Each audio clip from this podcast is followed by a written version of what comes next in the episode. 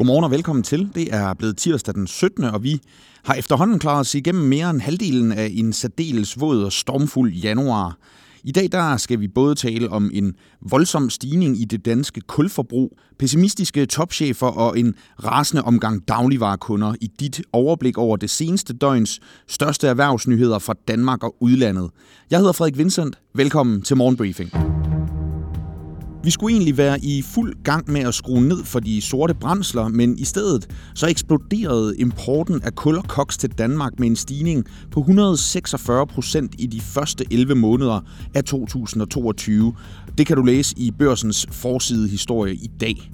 Det er ikke kun i Danmark, at kullene finder vej tilbage i både ovne og anlæg. Rekorden for kulforbruget globalt, den ventes at være indtruffet i 2022 eller komme i år, vurderer det internationale energiagentur. Og kul er det mest klimabelastende og forurenende af de fossile brændsler, og udviklingen her, den sker, mens der ellers er en klar ambition om at skrue hurtigt ned for kullene for at indfri målet om en klimareduktion på mindst 55 procent i EU i 2030, og herhjemme i Danmark, der skal vi altså nå 70 procent til den tid. Få hele historien om de sorte kul i dagens børsen.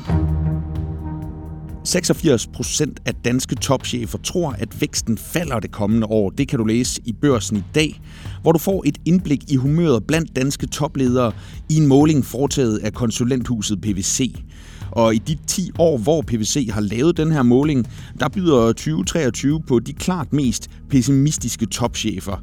De danske topchefer de har generelt også lavere vækstforventninger end toplederne i andre lande, og administrerende direktør i PVC Danmark, Mogens Nørgaard Mogensen, han siger sådan her til avisen. Danmark har jo en lille, åben økonomi, som i høj grad bliver påvirket af verden omkring os, og danske virksomheder må ruste sig til en fremtid, hvor der er mindre vækst.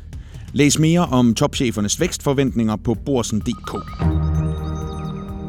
Der er til gengæld masser af optimisme og vækst hos Novo Nordisk og selskabets fedmemedicin Wegovy, der blev relanceret i USA inden nytår efter en tid med forsyningsproblemer.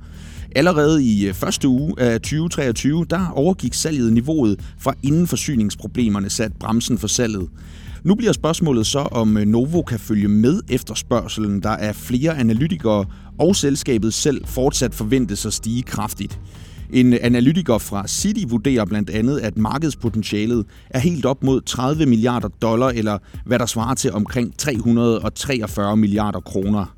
Novo føler sig ellers øh, godt rustet, og produktionen kører i døgndrift, mens medicinalkæmpen også arbejder på at udvide kapaciteten, lød det allerede i december.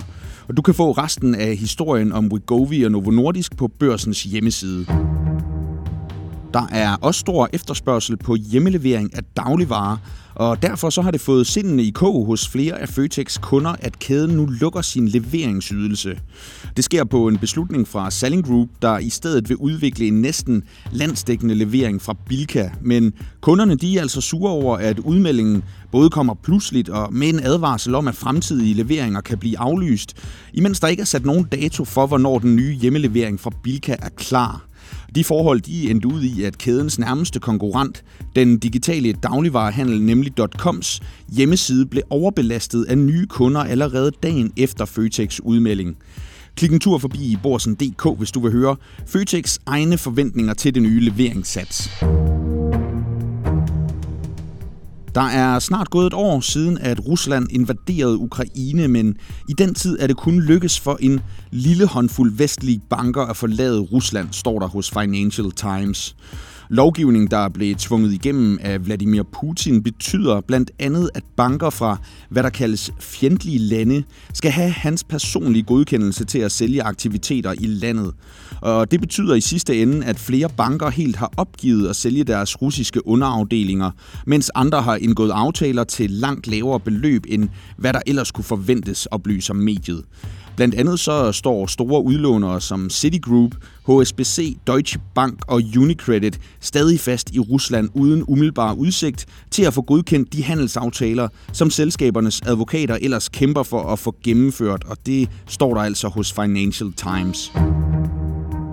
Tesla-stifteren Elon Musk har fundet støtte hos Qatar i sin vision for det sociale medie Twitter, som han gennemførte en noget turbulent overtagelse af sidste år, kan du læse hos erhvervsmediet Bloomberg. Katars øh, investeringsmyndighed, der er landets pendant til den danske vækstfond, finansierede blandt andet 375 millioner dollar af opkøbet, der er samlet løb op i 44 milliarder dollar. Og nu melder fonden altså ud, at den også støtter Musk som leder af Twitter.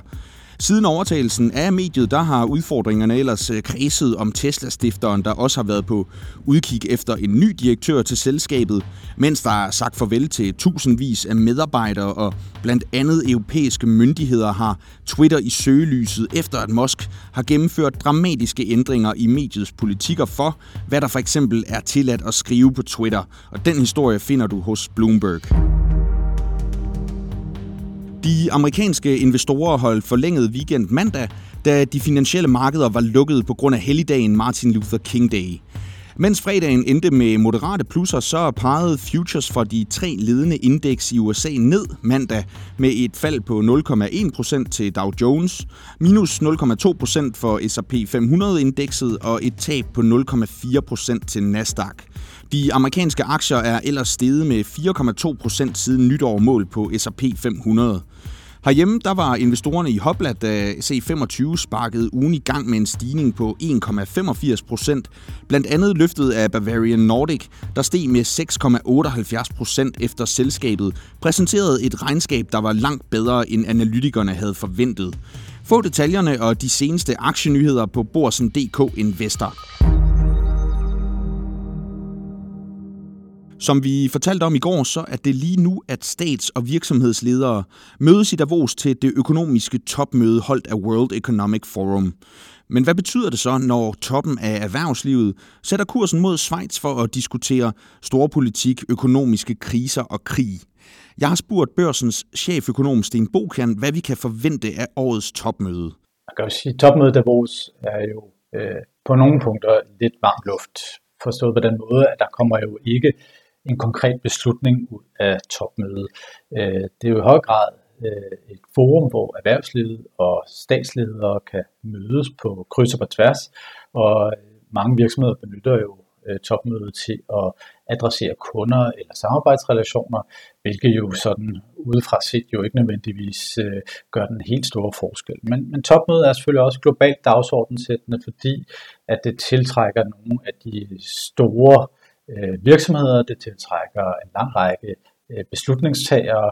Og jeg har også spurgt Sten Bokian, hvad han selv håber, der kommer ud af mødet i Davos. Og der kan man jo så håbe på, at øh, dette års topmøde øh, kan læne sig lidt imod den strømning, som vi ser globalt til mere protektionisme.